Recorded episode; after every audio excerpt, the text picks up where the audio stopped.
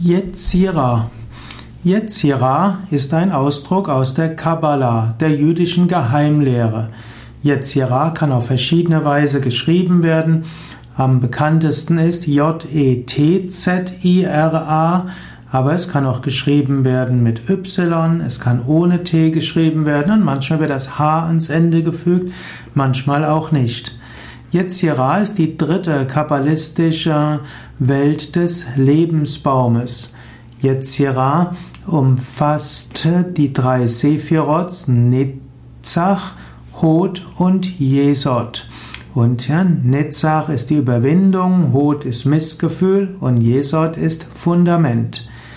Yetzirah wird je nach Prinzip oder je nach Systematik mal das Wasser zugeordnet. In der Anthroposophie wird äh, dem dagegen das, Moment, das Luftelement zugeordnet. Die Yetzirah wird als der dritte Schöpfungstag identifiziert und damit auch mit dem Garten Eden und dem Sündenfall.